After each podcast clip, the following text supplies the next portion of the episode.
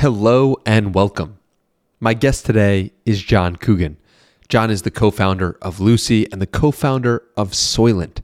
He is also the creator of a YouTube channel with over 257,000 subscribers. In this conversation, we spoke about why Paul Graham played a critical role in John's life, early stories from his days at Y Combinator, what his YouTube channel has given him, why he's optimistic about the future, and much more. John is a really sharp dude and he's clearly got a pulse for where the world is going.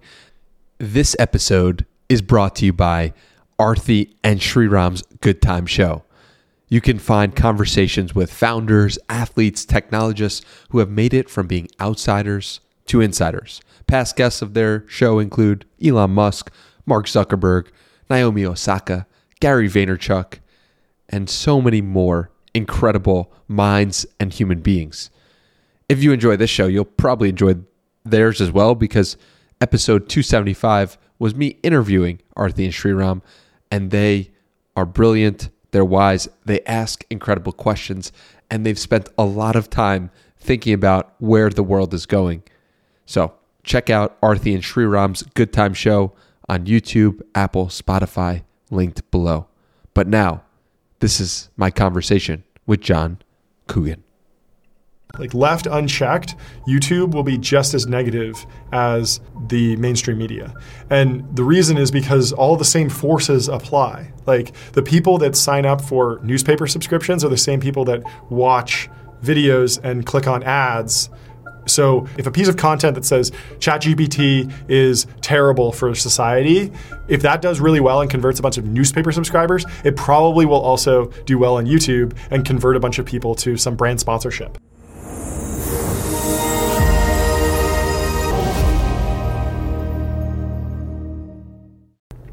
John, welcome to the podcast. Really grateful and honored for you being here. Really admire your work and I'm excited to dive into your story here today. Yeah, thanks for having me on. So good to, good to be yeah, here. Yeah, absolutely. I'd love to start with your header for, I believe, your LinkedIn, which is Founders at Work by Jessica Livingston, is the book you're reading. Is there any particular um, significance to that being your header? Um, yeah, I, I, I think so, in the sense that um, back in college, I bounced around a lot, and I feel like I really, really dodged a bullet by landing in kind of the YC community. Um, and what I mean like by that is that um, I went to kind of a weird college, Northeastern University in Boston, and it's a I, when when I was there, it was a five year program where you take six months off every few semesters to do a co op, and you actually work full time, 40 hours a week at a company. So a company can basically treat this like intern instead of like a summer intern. They have someone from January to July and then from August to December. So they have full time coverage. So they can kind of create like a real role. Um, and it gives you like a better experience of what of what working at a company is like. The problem is, is that I just hated everywhere I worked, basically, uh, and it was just not for me whatsoever. But I worked in a really, really wide range of, of places. Like I worked for a, a really small 50 person Series B startup. That, that was actually pretty cool. I worked at a, a, a venture capital firm that was like three people. I worked all the way for like a life insurance company that was like thousands of people. It was in like the Fortune 100. I worked for the government at one point uh, in the the Census Bureau, doing stuff over there, and like it was just a lot of different experiences. I think by the time I graduated, I had like four or five different jobs. I was like kind of picking from on my resume. Um, and my my I studied economics, and kind of the default path would have been to go to into finance of some sort, and I just at the last second kind of had a career advisor who was like, "You don't need a job. Like you should go and look into kind of entrepreneurship." And I'd been working, so they recommended that I work at this really small seed stage venture capital firm that had like ten million dollars under management, which is like nothing. Um, but there, they were writing like very very small seed checks into companies, and I met some of the founders, and I could kind of tell that they were very much making it up as they went along. and and then I started reading PG. Paul Graham. Re- for those re- unfamiliar. Yeah, reading Paul Graham, reading Hacker News, and getting into the kind of understanding what was going on in Y Combinator. And so um, after college, I went out to Silicon Valley. I moved in with another team that was doing YC. We were doing a similar, uh, we, we were doing a program that eventually got merged into YC, but it was the same structure. So it was three months. You show up, they give you a little bit of money. You have to build something and then demo it to investors on on demo day. Um, and as soon as I got there, it was like, okay, this is like what I was meant to do. And uh, and so yeah, I've just always had like a very deep respect for founders. Um, but I think that I don't know. I think that like it takes a while to kind of understand like what entrepreneurship is in a sense. Like like I don't know. Maybe I just didn't like I didn't really internalize it when I was a kid. Hmm. That like these things come from like everything you use comes from some place or somewhere. Like I remember when Facebook got built, I, I just thought it was like a website, and I thought it was I thought it was the equivalent of like a website that I would build. You know, it's just like a little more complicated. You don't think of it as like oh, there's like a thousand people working every day, you know, in this big organization when you're a kid. Um, but but Paul Graham and the Y Combinator community kind of like unlocks a piece of understanding like like before you see you know some huge entrepreneur on the news there's this path that gets followed. And and that was just fascinating to me. So yeah that, that, that was just kind of yeah deep respect for the YC team forever. What about Paul Graham's essays hit you so deeply? hmm. I think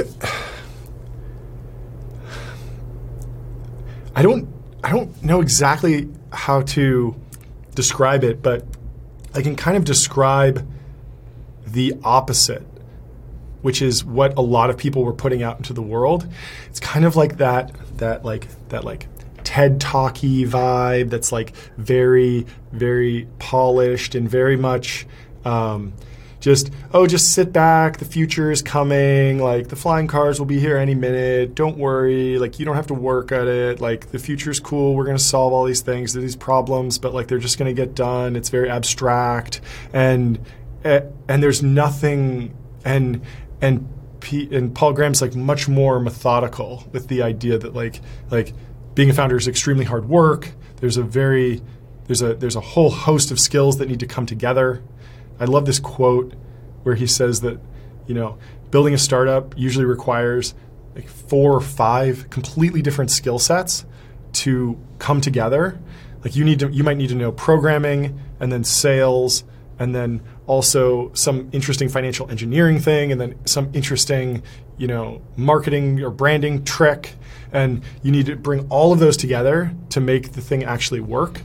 And ideally, you find that in just two co-founders. Or like two or three co-founders. Um, and and no one had really broken it down like that before. Um, and and that really and I, I think he was like the first he was the first person because before Paul Graham, I'd read I'd read a little bit of Tim Ferriss, and I liked the Four Hour Work Week, but it was very much focused on like the lifestyle business side of entrepreneurship. Very very individual, very just kind of like oh go build a business, but like you're basically going to do it alone with like your virtual assistant who's going to be in like the Philippines. Um, and Paul Graham was actually talking about like how big companies get built, and that was very very interesting because I feel like the um, a lot of people focus on the economic outcomes from different businesses. They, they might say like, "Oh, look, you, like you could go and try and start the next Google, but there's a 99% chance that you fail and you'll wind up like without that much money. It's much better just to start a lifestyle business where you can make like a million dollars a year. Like that's way better." But I think that I don't know. I think that the economic impact and the scale of the companies is actually a pretty good proxy for like the impact that that company's having on the world.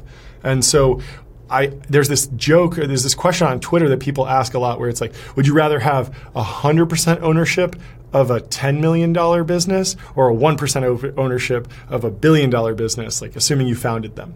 And it's supposed to be like, don't give up dilution, like be, be, you know, in charge, like it's good to have complete control. And like, I don't know. I think it might be better to start the thing that's worth a billion dollars and has a big impact and then bring a lot of people along on that ride, create a bunch of jobs, have a bunch of co-founders. Like maybe one percent dilution's way too much, but you know I, I don't see that as a as a failure in the in the same way that a lot of other people do. You always felt that way. As soon as you came upon Tim Ferriss, you were immediately like, "All right, this is not this is cool, but this is not for me." And you came upon Paul Graham and the idea of entrepreneurship, and you're like all right, I want to dream big. Because if I remember me thinking about both of those scenarios at that age, yeah. it was like, dude, I just want the easy path. Give me the easy path. yeah. So, what what was it for from your perspective? Yeah, I mean, I I think I I think I kind of understood that I yeah I, I, I wanted to be involved in in something in something bigger, mm-hmm. and I liked I liked a lot of the like like the Tim Ferriss books are great in terms of in terms of just like that early development of of of you know the kind of like the hustle that's required to like get something off the ground. Like th- there is a lot of value there but um, but it doesn't talk enough about scaling in my opinion. Mm-hmm. uh, and, and and that's where that's where Paul Graham I think was really really key in talking about kind of laying the foundations for for you know massive massive growth. And and a big part of that is working with venture capitalists. Um, I remember I remember hearing Ken Griffin, the founder of Citadel, talk about like his his story, and he was talking about how, well, you know, he started this firm and it was going pretty well, and then he was talking to to Marc Andreessen, and he was saying like, well, yeah, as you know, Mark, like if you don't if you don't uh, scale your capital, like you're not going to get very far. And he just said it like so matter of factly, but it really is true. Like like the the the number of companies that have like an outsized impact on the world that don't figure out how to effectively work with the financial markets is very very low. It's very very low. I think there's something where it's like, you know, 99% of 99% of venture capital startups fail, but 99% of the of the market cap of the public markets is of companies that took venture capital, something like that. It, those might not be the exact numbers, but it really it really shows you that like every big company that we know of, like they all they all figured out how to work with the capital markets because it just accelerates everything. What might not what might people not realize about venture capital and about YC? Yeah, I mean, I, I think like it's important to understand the the history of like why Paul Graham's blog was kind of revolutionary was because it was from this founder perspective and it was kind of pulling back the the the curtain on this world that had been very predatory. There are tons of examples of, of venture capitalists coming in and taking like 80% of the company for $1 million.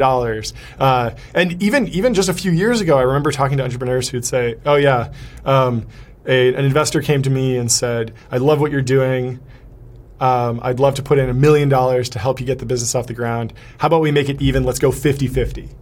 And it's like 50% dilution in the first round is kind of unheard of in Silicon Valley. We, we normally deal with like more like 20%, 10%, 30%, something like that. So um, just just just kind of laying a foundation for working with venture capitalists effectively so that you don't get taken advantage of was was very revolutionary. And then I mean I like to think of YC in some ways as like it's like a union for entrepreneurs where there's where there's such a huge network effect and there's so many different companies all in this YC network that if a venture capitalist screws over one company, they can get a bad reputation and be excluded from the entire startup community. You spent some time in YC, and I'm curious what were the biggest learnings or lessons that surprised you and the stories that go along with it? Because I, if I'm not mistaken, you, you started in the 2013. 2012, yeah 2012. So you must have seen some incredible companies get built. Coinbase. And seen the founders. Yeah. yeah so what was that like in the early days? Uh, I mean, it was remarkable. I mean, with Coinbase, I mean, that was a wild journey. I, I, I wasn't super close with them or anything, but um, you could just kind of see that they there were these huge waves in crypto and like massive winters. And I, I talked to Brian at one at one party, and yeah, he was saying like it is a marathon. and and I think at that point, like it was maybe post post 2017 crash or something prices were down and stuff but he was just continuing to build. And then like the latest bull run and it just went to the moon and like it's it's just wild. Um, th- that that was a very interesting company. And then OpenSea was in my other batch in, in 2018 so like two of the biggest crypto companies like of all time were like you know I'm, I'm like sitting right there basically. Uh, is re- re- remarkable um, but yeah, I mean, th- there were also uh, like Zapier. Do you know that company? That was also in my in, in, the same batch as Coinbase, and like a wildly different path where they barely raised any money and got really really big and you know, fully remote and just a very very different different culture there. Um, I think, um, I mean, the, the, the most basic takeaway from YC is just that you see a, uh, you know, an incredible amount of competition. So you're in this environment, you see everyone's, you know, they're they're showing up every week who has the most traction and momentum is very clear. So that's just a very, uh, it's just a competitive environment. Like if you're the type of person that like to play competitive sports and would thrive in those environments, like if you if you can run faster in a race than just around the track, like you're going to do really well. Um, and I think that's probably true for entrepreneurship broadly. Like competitive edge and, and and competitors tend to do well. Um, but I mean, in terms of like the actual lessons, I mean, PG does put out a lot of stuff on his blog. it's pretty good. Uh, but I remember he did come because I was in in this other incubator that was like affiliated loosely and he came and gave a talk and it was just like very just like inspiring to just be in the same room with this small group and kind of like hear somebody say like yeah like like like i have watched this pattern play out again and again and again and it can be done. You just have to like work hard. It was just like a pump up speech basically and it was like extremely valuable. I don't know that there was any like you know crazy unlock like oh this one weird trick that you can do to just immediately make money. It's like no it's a lot of hard work but uh, sometimes all you need is like competition and encouragement. Who were some of the most important competitors for you during that time um, I mean, it's it's like not. It's not like specific companies or anything like that. It's like it's like oh like like this guy showed up and had built something cool, so I went back and built another cool thing and like you know like gotcha. spent extra time learning python or getting better at ios development or something like that it was like it was like it, it, was motivating to go and like like like advance most of that time in 2012 because i studied economics in college most of that time was really just the best way to learn programming because in any other environment either like if I if I'd gone and tried to get a job at Google, they would have been like, "You can't code, so you're a sales guy or something," and I would have been like, oh well I now I can't learn to code. Or like there just was not there wasn't really a clear path but by going into you know entrepreneurship it was like oh anything that you need to do like you just have to learn how to do it and then just go do it. So it, it was very freeing from a perspective of like I I wanted to go deep into computer science and and learn programming. And like the YC environment like definitely created the space for that where I could be I was terrible when I joined and I was pretty good by the time I by the time I finished because I was just like shipping code every single day, like building projects constantly. Super cool. What are the similarities between scuba diving, computer graphics, and gaming? That's a good question. There aren't that many. I could try and come up with some crazy bank shot thing, but I think they're just three three things that I kind of fell in love with early and have continued to work on. Like with scuba diving, I had a cousin who was a marine biologist, who was in, you know researching manatees and and I just thought it was super cool. Um, I'd I'd always wanted to be an astronaut, obviously, who doesn't? But I found out that the astronauts train for zero G and scuba diving, so it's like, hey, you can kind of get the the astronaut vibe from scuba diving. And then I just really like scuba diving. It's just a very peaceful. You're weightless. You're just floating there. It's very meditative. It's just a great, it's just a great sport. Um, it's safe. It's like once you know how to do everything, it's very safe. Like you're not going to come away with like an injury, like oh I tore my hamstring or I ran into a tree. Like it's it, it's once you know how to do everything, it's very simple. Uh, it's great on vacation. Beautiful locations. You know, it's very easy. Um, uh, and then computer graphics, kind of similar. Like, I mean, computer graphics probably came out of the, the video gaming. I mean, video gaming's just like, okay, I was a kid, I played video games. Who didn't? Um, and then that, and then that evolved into like, okay, now we're going to mod the game. We're going to change the game. We're going to build our own levels. We're going to, you know, develop our own stuff and tweak things.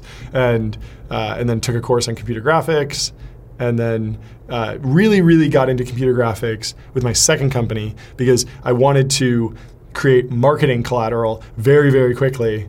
This was a long time ago before we had artificial intelligence that could just generate you an image of exactly what you wanted. So you either had to take a photo of it or you had to render it. And so when you're an early stage startup and you don't have product made, iterating on the photography is really, really critical.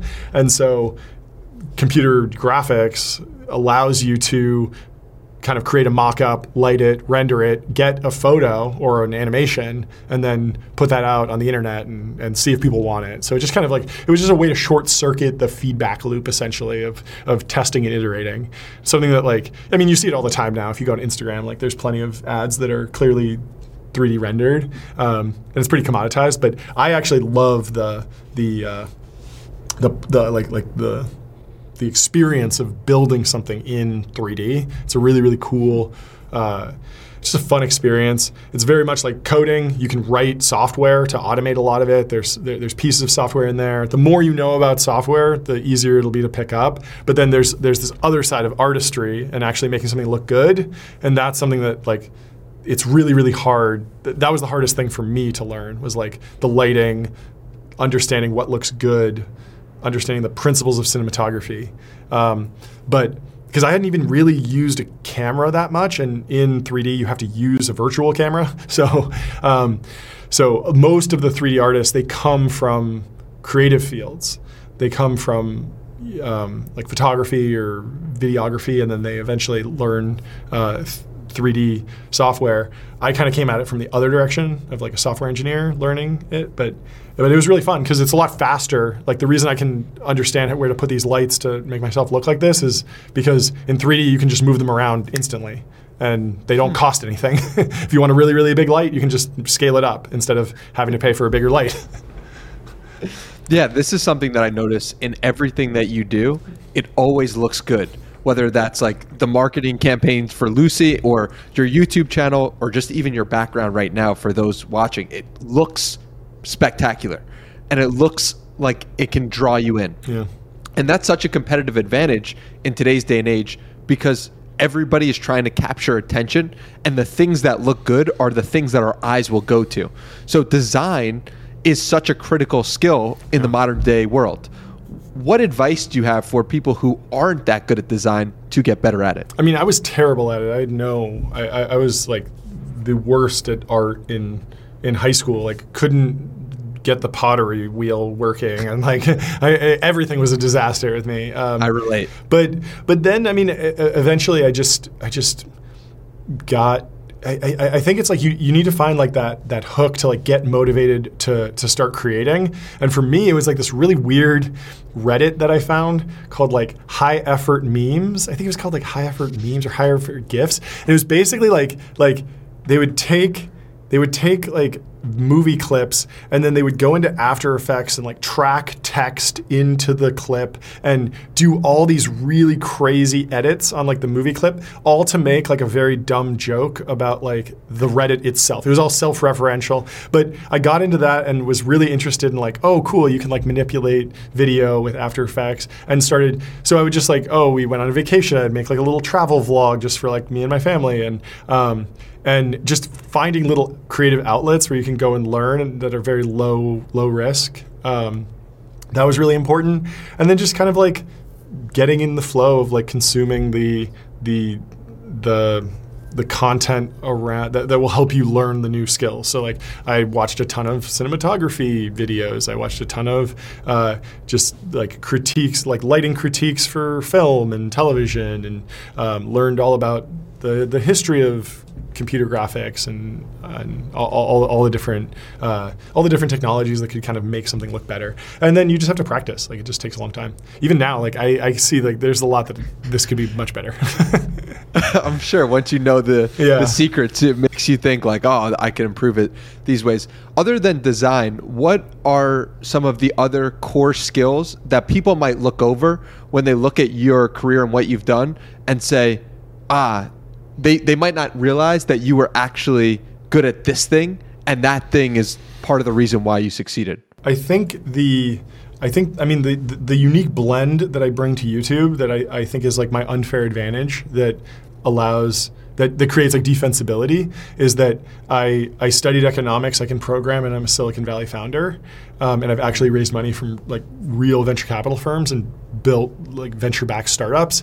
So that that unique blend is is is very very rare. Um, it's it's not that it's better than anything else. It's just like it's a unique, weird surface area that that there aren't that many people that are in that specific niche. So w- what that allows me to do is like, yeah, I could write software. I don't write a ton of software, but I can at least understand how software gets written, and I can critique software projects, which are you know the things that we're talking about every single day now. That every tech product is like in the mainstream news. Um, but I can also understand the economics behind it and understand the business, and then I can also t- speak to like the founder side uh, and read between the lines. I think that's the most important thing is just reading between the lines because a lot of uh, a lot of the tech press is written from a journalist perspective, and those folks don't have experience actually interfacing with venture capitalists or entrepreneur or, or engaging in entrepreneurship themselves. So they tend not to understand what's actually going on when when the founder says, yeah, you know, how are things going? And they say, oh, it's going great or something. You know, like I, I've been there and I kind of can I can read between the lines and I can know exactly what's going on. Or oh, so somebody got screwed here. Or somebody, you know, somebody's upset with somebody. Or, or there's a reason why we haven't heard from this person or whatever. You know, can kind of understand it. Yeah. Why does the media in general paint technology as a bad thing? That is an extremely deep question. It's an extremely deep question. I think there are a lot of reasons. We could talk about this for hours. But I mean, the most vanilla explanation is that it, there's a pendulum that swings back and forth. And in 2008, 2009, 2010, tech was like this cool, fresh thing. You know, we got the iPhone. We just got so many delightful things that that the pre- the, the tech press was just adoring. There were just oh, time and time again, a new, oh, this founder's going to change the world. And then you had the TED Talk circuit where people were saying, oh, we're going to cure world hunger with this, we're going to do this, we're going to do that. And it was just over and over and over again. And, and, and, you know, we just started with like, let's give them the benefit of the doubt. And then, of course, things kind of took longer. We didn't get the self driving car yet. Like, all these different timelines missed. And so that kind of shifted. But I think that you could go a lot deeper too and just talk about technological stagnation and how tech hasn't been delivering in the world of in the world of atoms. It's only been delivering in software. Like we haven't really been seeing any any progress in the physical world in innovation. Like if you look around, things kind of look like the 1970s, except for like the screens. Um, Everything else hasn't really hasn't really advanced that much. Like the you know Peter Thiel likes to talk about the uh, like we're not moving faster. We're actually getting slower. We used to be able to take the Concorde supersonic from New York to London in three hours, and now the average speed of the airplanes in America has gone down to like 550 miles an hour. It's getting slower, and then you add in TSA, and we're moving even slower. So you know all these different all these different things. Like obviously like energy and there's just so many different areas where tech has kind of under delivered and, and then there's a lot of questions about okay why is that? Is it regulation? Is it some fundamental physics property? Is it just capital formation or you know inspiration? Like are, are we just not encouraging the geniuses to build the right thing or are we limiting them somehow? Um, it's it's it's it's very unclear. But um, I mean I think that that's that's kind of the uh, that's kind of the, the the the story of the of the tech press. I think that, I mean, there's also the factor that like they're under a lot of pressure to make money because obviously they're losing ad revenue. So um, there's questions about maybe negative content does better. Why is that? Are people depressed? we can turn this into a psychology podcast if you want. uh, like you, you, you can peel back this onion for like hours and hours. Like there's no there's no end to where we to where we wind up. And yet, despite all of that, you describe yourself as a tech optimist. Yes. At least in your Twitter bio. Yes. So, and I would consider myself the same as well. But why do you consider yourself a techno optimist? Yeah, I mean, I I think I think just fundamentally, historically, technology has been a net good. Um, every technology has had some negative to it. Obviously, like you look at cruise ship technology, well, the Titanic happened, you know? Um, but then also, people got to enjoy cruises and they got to move around the world faster.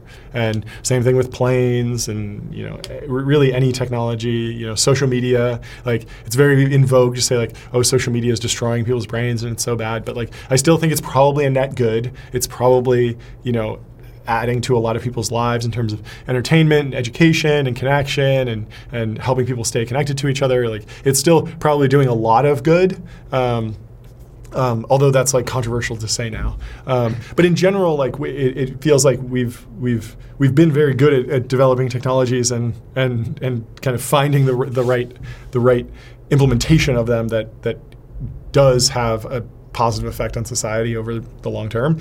Um, I think I think the bigger question is like I I definitely believe that that there's a lot more to unlock. Um, it's just like I'm not entirely like devil may care, just go out and build everything, but I definitely think that there's a lot of of good that can come from it. I refuse to believe in like the you know like there's nothing more to do in tech, like we're done theory, because like nuclear power is just so obvious to me. like it's safe, it's it's abundant. Like we can just make a ton of energy very very efficiently, and it would be clean and amazing. And so the fact that the fact that that we haven't gone and done nuclear at scale yet is a huge reason for techno optimism, in, my opinion, and really, really, uh, it really drives home the idea that that there's something that that we're not at the physical limits of what's possible there is an argument that might say, you know, time travel might never be possible, or faster than light speed travel might never be possible. Um, but like we know that we can get to the moon, so like we should be able to go to the moon whenever we want. We know that we can get to Mars. Like we put a helicopter on that just recently. Like so we should be able to go there regularly. That, like like the reason that we aren't doing these things is not some fundamental physics science problem in my opinion. It's it's it's either a coordination problem or a regulation problem or an economic problem. I, re- I recently posted a poll asking, what do you think will come first? Artificial general intelligence, like computers as smart as humans, or a man on Mars? And it was exactly 50 50. it was bizarre. But I think that kind of makes sense because the AGI feels so much harder than going to Mars. Like we can we could shoot someone to Mars right now. We could just yeet someone to Mars and they would be there and they'd be screwed. But all you need is one person who's crazy enough to be like, "Yeah, I'll go live on Mars for the rest of my life." And you could do it essentially. Like it's not that difficult. We can clearly land a human safely on Mars. But there's no economic incentive for that. And there's no there's no industry that's going to build around that. But like when you think about the forces to create AGI, it's like Microsoft's investing billions and billions of dollars in this stuff. Like like there's such a huge infrastructure of people that want to benefit from AI. So so there's just there's all these different interesting interesting problems that, that we have to work through. But fundamentally, I think it's it, it's pretty clear that that there's just so much opportunity for technology to increase, you know, prosperity. Why is Microsoft investing ten billion dollars in ChatGPT? I mean, it's very clear that it's will just improve all of their products. Like use the use ChatGPT for five seconds, and you're like, this is a great writing partner. This should be embedded in Word. And then you look at some of the stuff that it can do. GPT-3, uh, I've seen implementations in Google Sheets and Excel where it can autofill things. It's just clearly like it's it's hugely complementary with their Office suite. Drafting emails. I mean, we already have some autocomplete in Gmail. It guesses the next few words. Like, why not just populate the whole thing, right? So that seems extremely logical for them, and I, I think it makes a ton of sense that they would do that. Makes sense. Um, I'd love to talk to you about YouTube in general, why you've spent so much time there. and particularly devoting yourself to creating videos at the highest level. It seems like. What went into the decision to start putting yourself out on YouTube? I mean, the simple answer is just like it was the pandemic. I was bored and I had free time for the first time in a decade. Um, I'd been an entrepreneur for 10 years basically, and you're normally really busy. You don't have time for like side projects. But then the pandemic came and I didn't have anything to do on the weekend because there were literally no no events. So decided to turn on the camera and just kind of talk. And I figured that I didn't know exactly what would come of it, but I, I had a feeling that if I just let it snowball for a couple years, it would get big and it would be valuable in one way or another. And at the very least, I'd be able to meet other people, and that was that, that happened almost instantly. Like you put something out on on like you put an analysis of a topic out on YouTube, someone is searching for that, and then they email you, "Hey, I want to talk about this topic because you're the only person that's talking about this." So, um, so that that happened very very quickly, like the serendipity machine kind of idea, um, and then uh, and then, yeah, I mean, I, I think in the long term, like there will be some sort of business model. It clearly is, is good at attracting young entrepreneurs, attracting the next generation of technologists. Um, so there's there's probably some way to like monetize it at some point. Um, I've already made investments in startups that have met me through the YouTube channel, which is cool. That's kind of a proof point for the for the project. Um, but then also, I mean, to get to your point of like the negative tech press. Um, this is something people don't understand is that they they see a negative a negative thing about tech in the mainstream media and they think that oh independent media on YouTube will solve this automatically, but that's not the case at all. Like left unchecked, YouTube will be just as negative as the mainstream media. And the reason is because all the same forces apply. Like the people that sign up for newspaper subscriptions are the same people that watch videos and click on ads.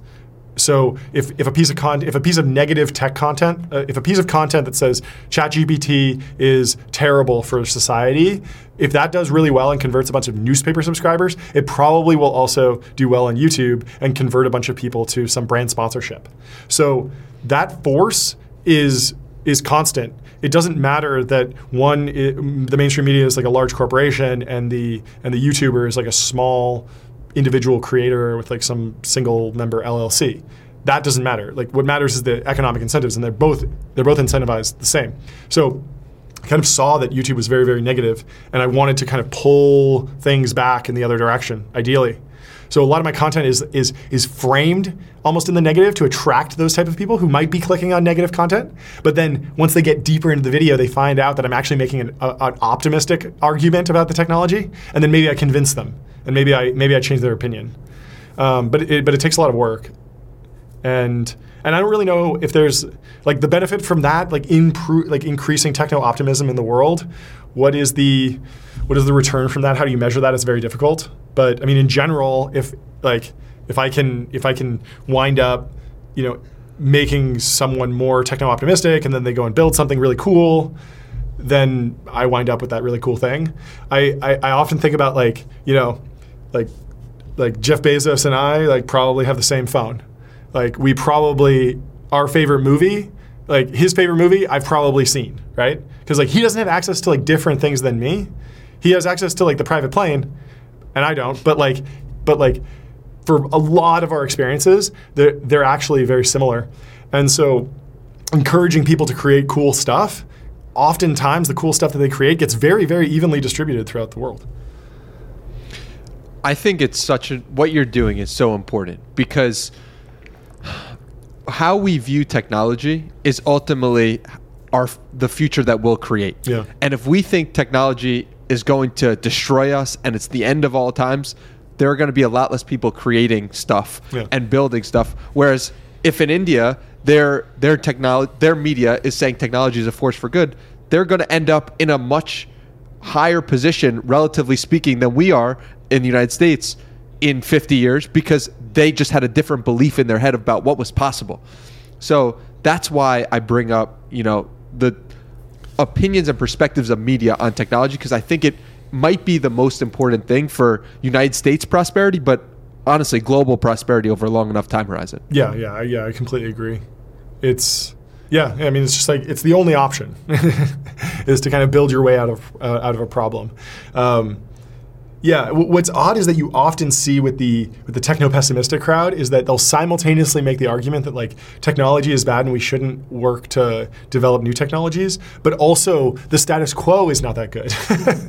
they'll often say like like things are bad right now. It would be very different if someone was saying like, no, actually things are perfect. I have no complaints. The government's amazing. Everything's perfect. Society is great. We don't need anything new. But I've never heard anyone make that argument. They always say like everything sucks and also the future sucks.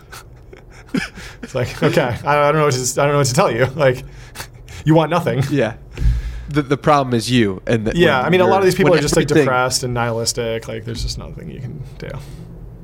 The belief in the potential for a greater future is everything. I, I was listening Yeah. to Sam Altman talk about how optimism is the most important trait, and that he he tries to spend as much time as possible with with optimists, and Yeah. that's an obvious thing when you talk to a fellow optimist. But it's not that obvious when you're when most of the world is pessimistic. Well, did have you done anything in your own life to help you be more optimistic? I've thought about this a lot, and I've thought that. I mean, I I think it's it's probably a very complex set of factors that go into like creating an optimistic mindset, right? It's like can't be suffering from like food scarcity. You have to be healthy. There's a lot of different like like we could just go through like the basic like tr- like you know like have a family, work out, eat healthy, don't use drugs, like don't have don't indulge in vices too much. Like we could just do a podcast on like living a good lifestyle, and that would probably lead to like an optimistic uh, out- outcome.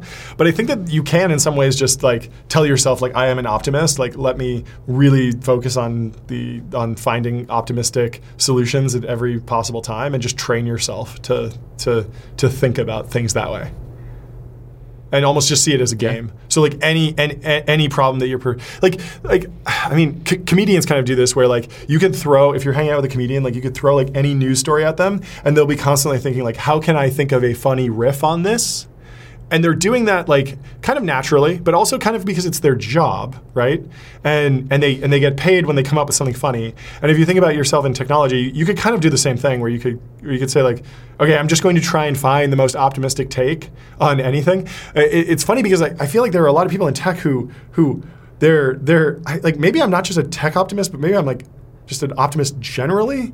But I find that like a lot of people right now are they, they, they complain about a lot of things, and and I, I really try not to like.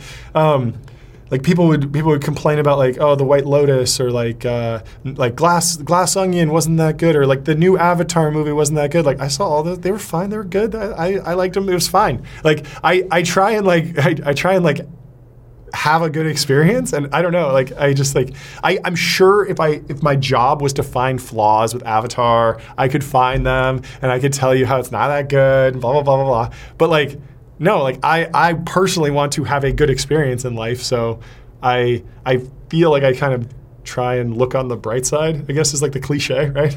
And and just just forcing myself to do that results in a really really great outcome. Like it's a really great lifestyle. Like i just actually enjoy life You, it's so funny that you say it like that because you've also said before that you like being uncomfortable. And this is a quote from you. I've kind of rewired my brain to only be satisfied if I'm uncomfortable or failing or making something bad. As soon as I start making something really good, I think, okay, I need to be less comfortable. So there's an interesting paradox there between wanting to feel uncomfortable and also looking at the bright side of the future. Well, I I mean, I, I, I think there's actually more of a similarity there, which is like, which is like being uncomfortable and then looking on the bright side. Right. So like, like constantly feeding that that cycle through, where where you you you do something awkward that you know is bad, but you're already excited about the slope of the curve or what's future, what's possible in the future, right? So like, True. like I spent like a year getting like 100 views a video, but like every week was awesome because I was like, oh, this is cool. Like it's it's like 10 more views than last time. Like you know? And and so like uh, yeah, the the the the uncomfortableness is not it's not a sadness and it's not a pessimism. It it is definitely a uh, uh, it's it's it's the joy of being at the bottom of the exponential curve. Hmm. And knowing that today is day one, right? And you're Yeah. like uncomfortable with what is. Exactly. Exactly. And and knowing and knowing objectively that you're like like there are a lot of there are a lot of people that are on like linear linear trajectories and and so and so you'll see as you're on this exponential trajectory that they're they're gaining ground on you and they're doing better. But if you actually understand that you're on a you're on an exponential trajectory, you you can you can really really relish the fact that although what you're doing currently is objectively worse like you are lower on the on the on the y-axis but your growth rate is compounding faster and so you will you will surpass them What have you done to help you think more exponentially when it's so not intuitive? I mean, I think I literally took a bunch of statistics classes where I like fit curves to exponentials, and then it just became like kind of like all the way back to like calculus in high school was useful in terms of just teaching me that this is like a normal phenomenon, and it's just something that it's just a it's a it's a mode of thinking that you should just apply to things. Um, I'm not like some mathematical genius or anything, um, but I've just like I've taken statistics classes, I've taken math classes, and now that's just one of the tools in the tool chest that I pull out whenever I'm thinking about something. Um, and then it's also just a mega meme now. Like everyone thinks like, oh, we got to think in exponentials, whether they're like a VC or they're talking about COVID or they're talking about anything. Like there's, there, it's just like people kind of have internalized that a little bit. Um, but yeah, I mean, it's just like learn how to learn how to fit a curve properly. I guess is like it's just a valuable skill, regardless. Especially, um, especially as, as we start to reason more about like uh, you know multi-dimensional problems, things that can be only solved by AIs, things that can only be solved by you know like you know trillion parameter models that have a, a trillion different directions that they can correlate off of. Um, using that kind of like like mindset is going to really really be- benefit people. What are you most excited about in the upcoming five years in terms of technology? Um, I mean, there's a lot of things. Um, I mean, last year, I think I was last year and, and the year before, like when I started the, the the channel, I was really focused on artificial intelligence, space exploration, and uh, and then I was a little bit interested in crypto, but more from a political perspective, I would say. Um, it's it's such like a noisy space, but I do think that there's something there's something important there long term, um, and and now like the space has kind of uh, the, the the space exploration theme has kind of broadened into um, space exploration theme has broadened into aerospace and defense technology. That's been a really interesting place to to research since um, you know obviously tensions are escalating globally. We've seen crazy stuff happen with there's a ground war in Europe going on with Russia and Ukraine. So obviously defense technology is going to become really really important uh, over the next few years. And then on the artificial intelligence side, things have kind of narrowed there, where where in previous years we were talking about so, like like you know flying drones and self-driving cars. And then there was I, I did early video on GPT-3 and some of the stuff that was going on there. Um, but now it's like it's like generative AI specifically is the trend. Um, but but I think that there's probably a lot more to it than just that. Like the like the text generation and image generation is very very cool, and that's going to continue to to to grow. And this year's going to be amazing. But um, but there there obviously is more going on in artificial intelligence than just those two like niches. Um, and then yeah, that, that's that's a lot of what's kind of kicking around in my head. There's a little bit of stuff on like the bio side, but I don't but I don't have as much experience there. How could we prepare for a future that we don't know how it exists? Like I was just talking to Bryan Johnson, Yeah. and and he was talking about like we couldn't possibly know what a good human looks like in 2050 because we have so little knowledge of the ways in which we're going to change. And I don't know if I necessarily agree or disagree with that perspective, but it made me think like is the future that we're headed towards so unlike the one we are currently living through today that we can't even possibly begin to practice or try to practice the ways in which a good human would operate in that time? What's your perspective on that? I don't know. I mean, I, there's certainly uncertainty about how the future will play out. A lot of good sci-fi out there about it. Um, obviously, there's optimistic and pessimistic takes. Um, doesn't seem like anyone's really like acting on these yet. Like they're like we're, we're not seeing like the Dune Butlerian jihad where people are trying to like kill AI researchers because they're so afraid yet. Um, but then we also we don't see we, we don't see the, we, we don't really see the opposite where people are kind of just like well i'm not going to work at all because what's the point? Agi is right around the corner. It's going to be abundant and i won't need to work. Um, which is kind of like the, the, the the super optimistic perspective, which is just oh, there's just abundance and and you don't have to do anything. Uh, so no one's really like no one's really internalizing those, even though they're talking about them a lot. Um, on kind of like the the one notch down from that, you know, it's like. Um, yeah, independent thinking becomes very, very important because obviously artificial intelligence is very, very good at, at interpolation and and ChatGPT often spits out kind of like the the average opinion of about anything, and it's very very good at that. Um, so that's that that's going to be you know like actually thinking independently is going to be very very very critical. How do we get better at that? I mean, I think it's like some combination of of training yourself to not overconsume on a me- media diet, like not not overeating, essentially when it comes to your media diet, um, so that you're actually forced to think things through from your your own first principles or your own beliefs, and then um, probably just a lot of practice of seeing, like really really holding yourself ac- to account for when you were wrong I think a lot of people don't do that. They just kind of shift from one thing to the next, and they don't really notice that. Okay, the like I was really I was really buying this line hook, line, and sinker, and then it panned out completely different. I mean, that literally happened with like the pandemic, where like in February the mainstream media was like, it's a joke. Don't worry about it. It's the cold. And then for the next two years, they were like, it's the worst thing ever. Like, how could you ever have doubted this? And it's like, you know, so so like, you know, actually actually like like keeping a scorecard for yourself probably seems important. Do you ever do you have any best practices you can recommend on limiting your own media consumption or limiting your own technology consumption?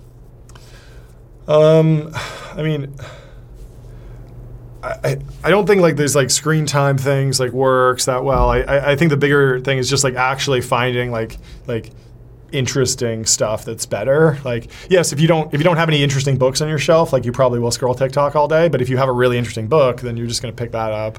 Um, so so actually being deliberate about like curating some high quality content for yourself, like thoughtfully, and making space for that is is important.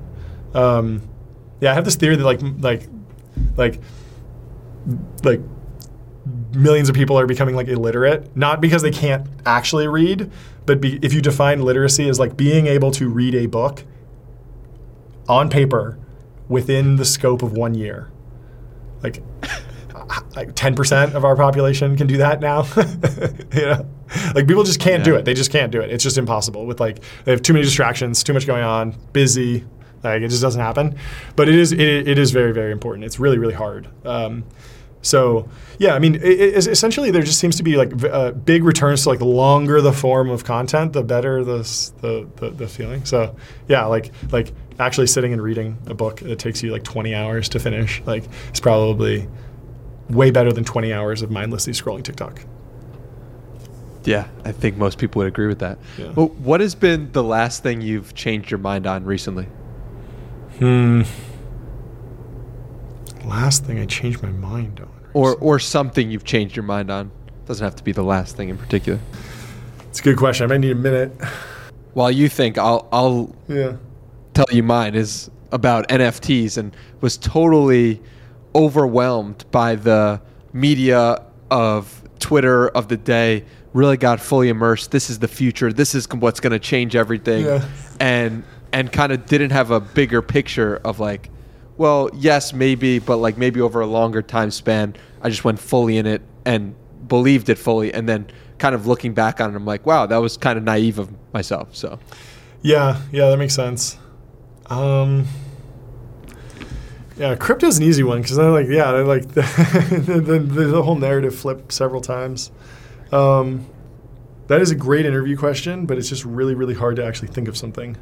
I guess I, I, I mean I guess related to AI, like like I think that now it is an appropriate time to start discussing AGI timelines, whereas hmm. in the past that's been purely the providence of sci-fi. So pretty useless to talk about in anything but the most abstract contexts. And and now it feels like we we actually have some sight lines and probably need to have more conversations about that. I kind of wish the Lex Fridman podcast was going in reverse right now because he used to be the hmm. artificial intelligence podcast and that was like the remember. main focus of his channel of his content. And now he does a lot of different stuff, but we need we need someone like that to just facilitate long-form conversations purely with AI researchers about just about AI and the future of AI. I think that would be very very very very valuable content right now.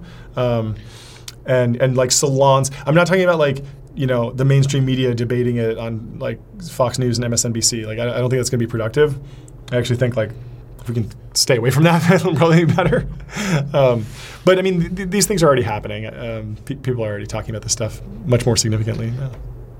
are there any particular researchers or people you think would be effective to talk to, uh, particularly around this subject? Because it's one that I'm fascinated by, but I don't know too much about, and I don't know Yeah. the people to talk to even. Yeah, I mean, th- there's a good, there's some good diagrams on Twitter for like that map all of the different AI folks based on are they optimistic or pessimistic, and do they think AGI will happen soon or later, sooner or later? That's cool. And so it's like Sam Altman is in like AGI pretty soon, but also pretty optimistic.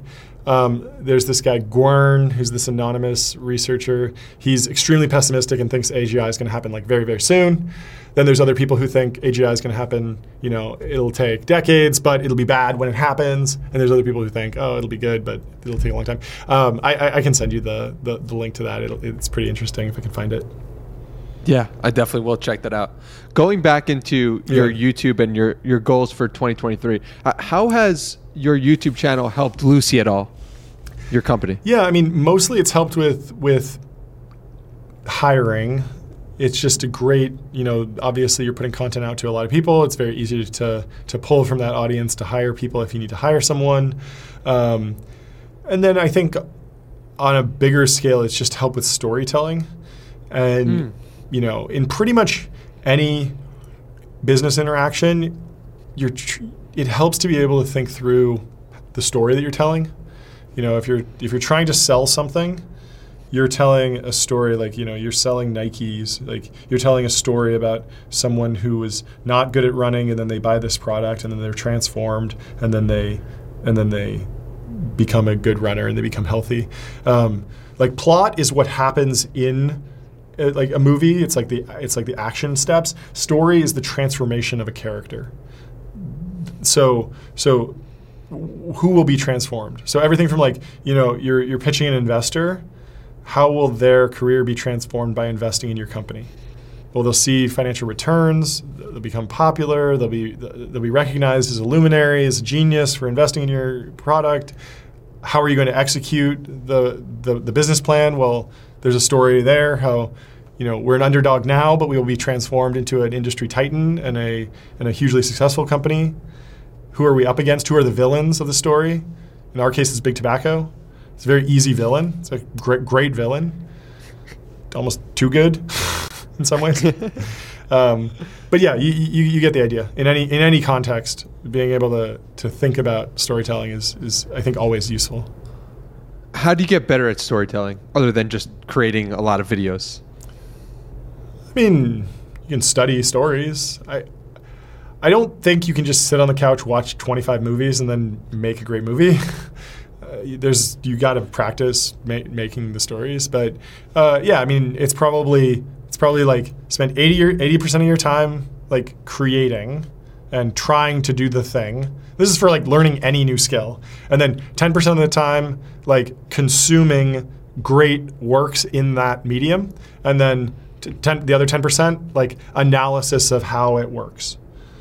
So like let's say you're learning to code, probably spend 80% of your time coding, 10% of your time like reading great code, like looking at like Python, the Linux kernel, like these great projects, like how do they get built? And then the other 10% like watching tutorials, like learning, like testing out things, like reading books on the subject, you know, looking at, you know, different examples of, you know, practically telling you how to do something. But it's always like 80% of your time is like doing the thing. Mm-hmm. Yeah. It checks out from my I, perspective. you would probably advise someone to do the exact same thing on podcasting, right? yes. Like, do Yeah, not spend it's the a hundred hours listening to a how-to podcast show or taking a course. Actually, go and get the reps in, and then and then sprinkle in some expertise and sprinkle in some listening to you know the Daily and Serial and Joe Rogan to see who the best podcasters in the world are, and then you can level up slowly.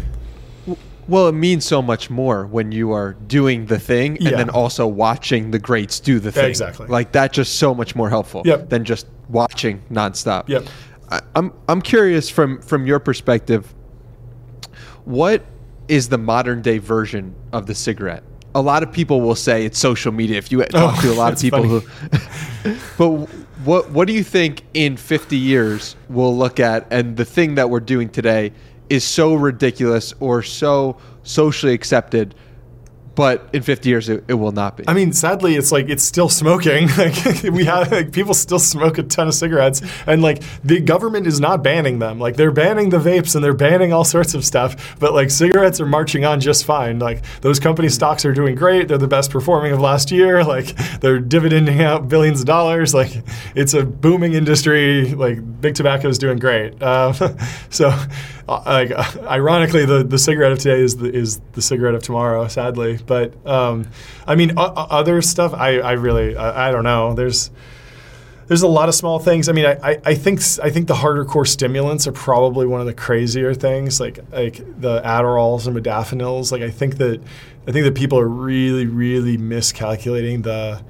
the negative effects of, of the heavy use. There's just so many people that are on this stuff daily, and I just have a huge problem with it. Like I'm not I'm not a doctor. Like don't take this is not medical advice, but like you go to a you go to a psychiatrist and say like, one of the one of the one, one of the one of the characteristics of having ch- child ADD is losing things. Like, show me a kid that doesn't lose something. You got like a serial killer on your hands. Like, I lost a sweatshirt every day I went to camp. I would take a sweatshirt because it was cold in the morning. It would get hot. I'd take off the sweatshirt. I'd run around. I'd lose things. Like, did I have some sort of crippling ADD that needed like hardcore medication to solve? Like, no. Like, that's ridiculous. They're like, yeah, I bet if you took a bunch of ADD meds, like, I probably would have remembered my sweatshirt, but I would have been like destroyed like half my brain, right? And so now people are like going way too deep into this stuff. Like, there's definitely like a responsible way to use it, but like the default prescription is just take it every single day, and that's just insane. Like, even if you go back to like World War II and they were giving like soldiers like amphetamines, like they weren't just saying like take the amphetamines every single day. They were saying like take the amphetamines before you go charge into the enemy's like foxhole and like do the final battle, right? and, and yet and yet like the shrink will just say like, oh yeah, take like this take this ADD meds every single day, like even on Sunday on Sunday when you can just be chilling on the couch, like watching a show or something, like even on vacation, and they're like, "Yeah, take it every day. Like you have this disease, like you need this thing." It's ridiculous. So I think I think like people are, are starting to push it too far. We're seeing a lot of a lot of like like uh, you know psychosis that's induced from these medications, where like people are like straight up ending up in mental hospitals and like losing it because they're pushing it too far.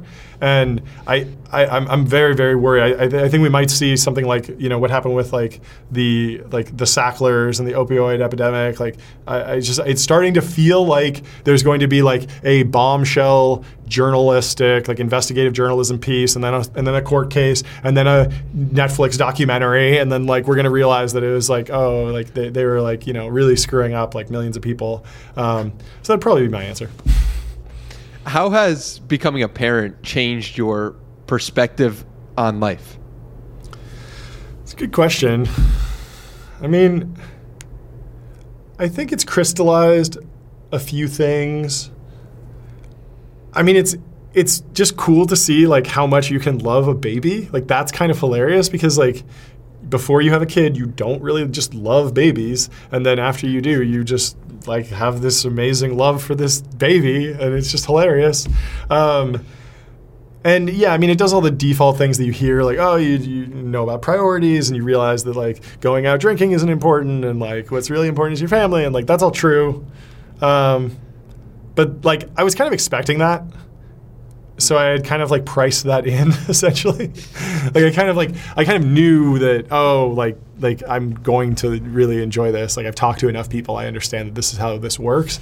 Um, so that wasn't like a shock or anything.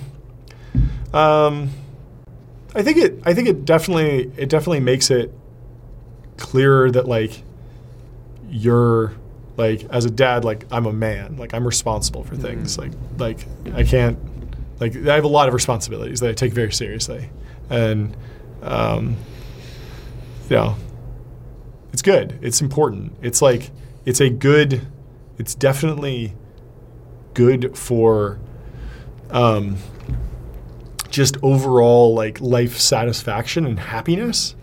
Like I was listening to something about like the like uh, like like men who commit suicide are often uh, highly likely to cite that they that they don't feel needed or they don't feel like they don't mm. feel like they have a purpose.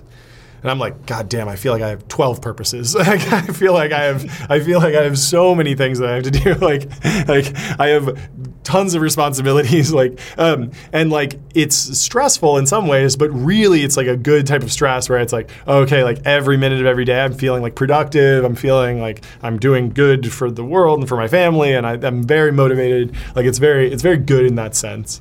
Um, but yeah, to take it back to Paul Graham, he just, he just did you see his tweet about this? He, this is a little contemporaneous, but he was just he was just pointing out that like you know people often say that having kids isn't a drag on productivity because it helps like clarify what's important and you wind up focusing on like the most important things in your life.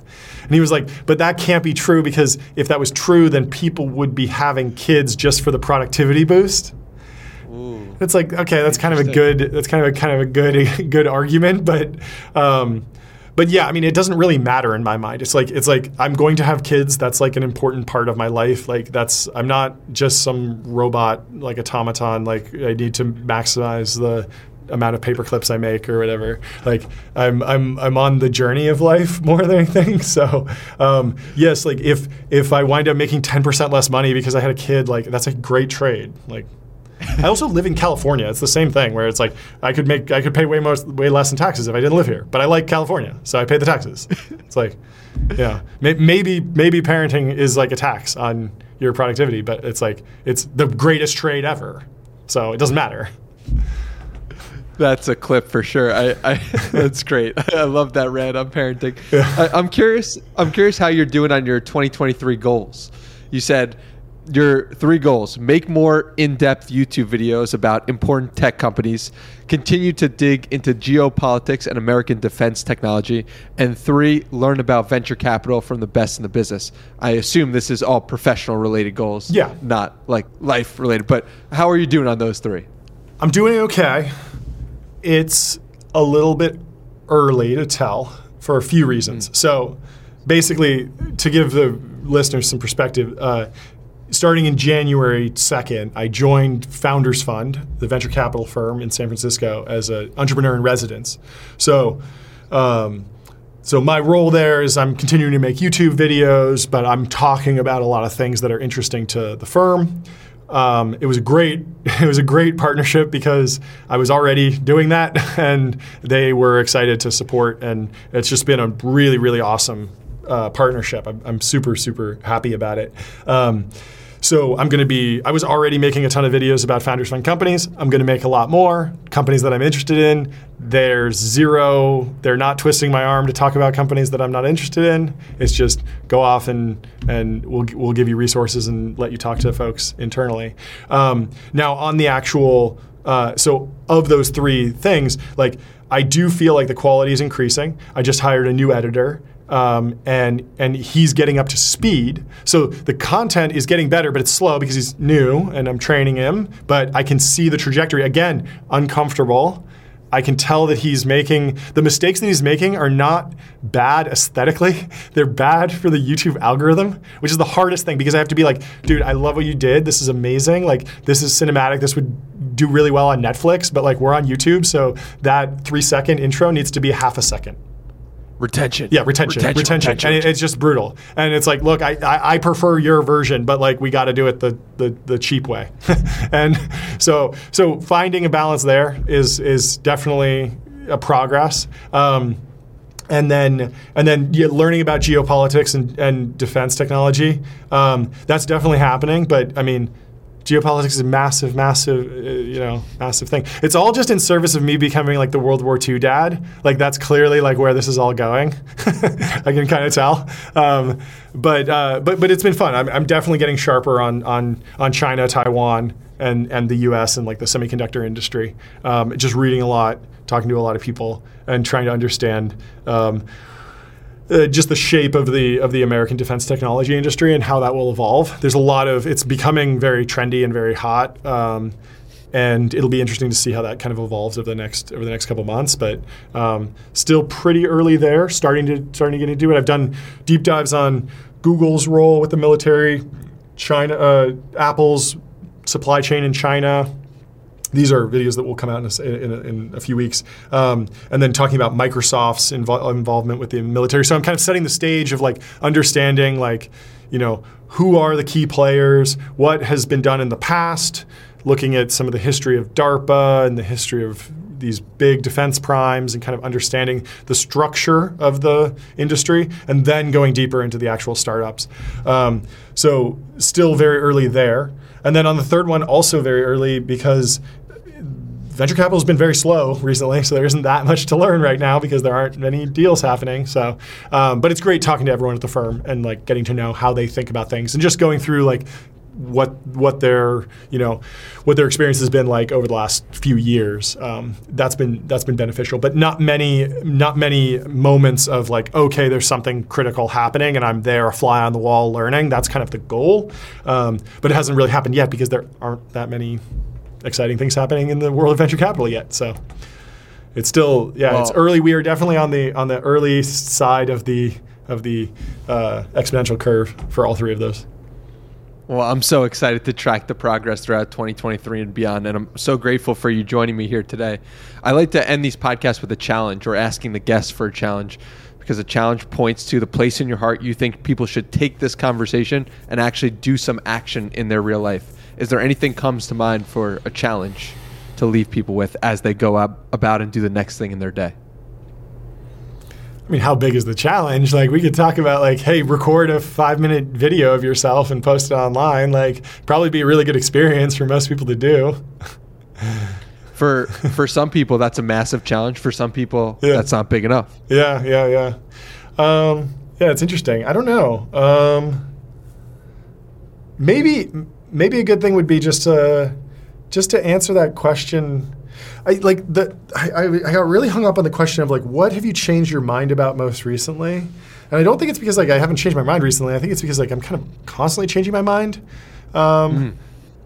and, and, and it happens more frequently than I think, so I don't really track it. Like, um, um, but I think I think going back and and creating a little bit of a scorecard for yourself.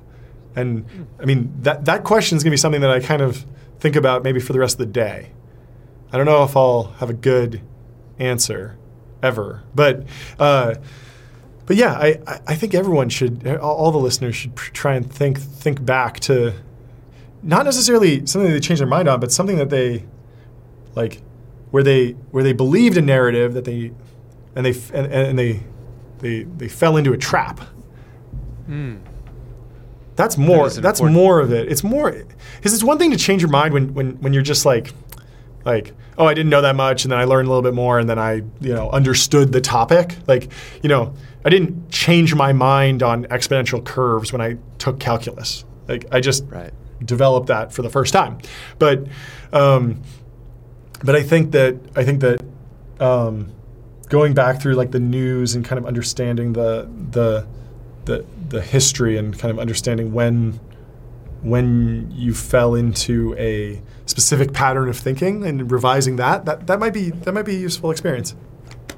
Well, I think Twitter is an incredible resource if you're a public tweeter Yeah. to to look at and review because you can look at a tweet and see what mind state you were in Yeah. when you were sending certain things. Yeah. So I recommend going back if you are a tweeter. If you're not a tweeter, check your journal entries and your text messages. Those are good ways to find your own frames of thinking so you can put yourself back in that mind state. And I'm really grateful you said that that it's going to stay with you that question because my aim for these podcasts is to help somebody learn something new about themselves. And if you can take that question and hopefully think about it for the rest of the day, you might learn something new about yourself, which will help you in some way. And people can listen and, and Yeah. think about that as well. So thank you so much, John, for your time. Where should we send people to connect with you further? Uh, so I'm on YouTube at John Coogan, just my full name, and then I'm also on Twitter at John Coogan, my full name again, and uh, might might have a podcast feed soon, but still working on that. Amazing. And please check out the YouTube channel. It is one of the most highly produced, incredible looks into technology that I've seen. Probably the best YouTube technology channel in the world. Check that out. Linked below. One of my favorites. And thank you so much, John, for your time. Thanks a lot.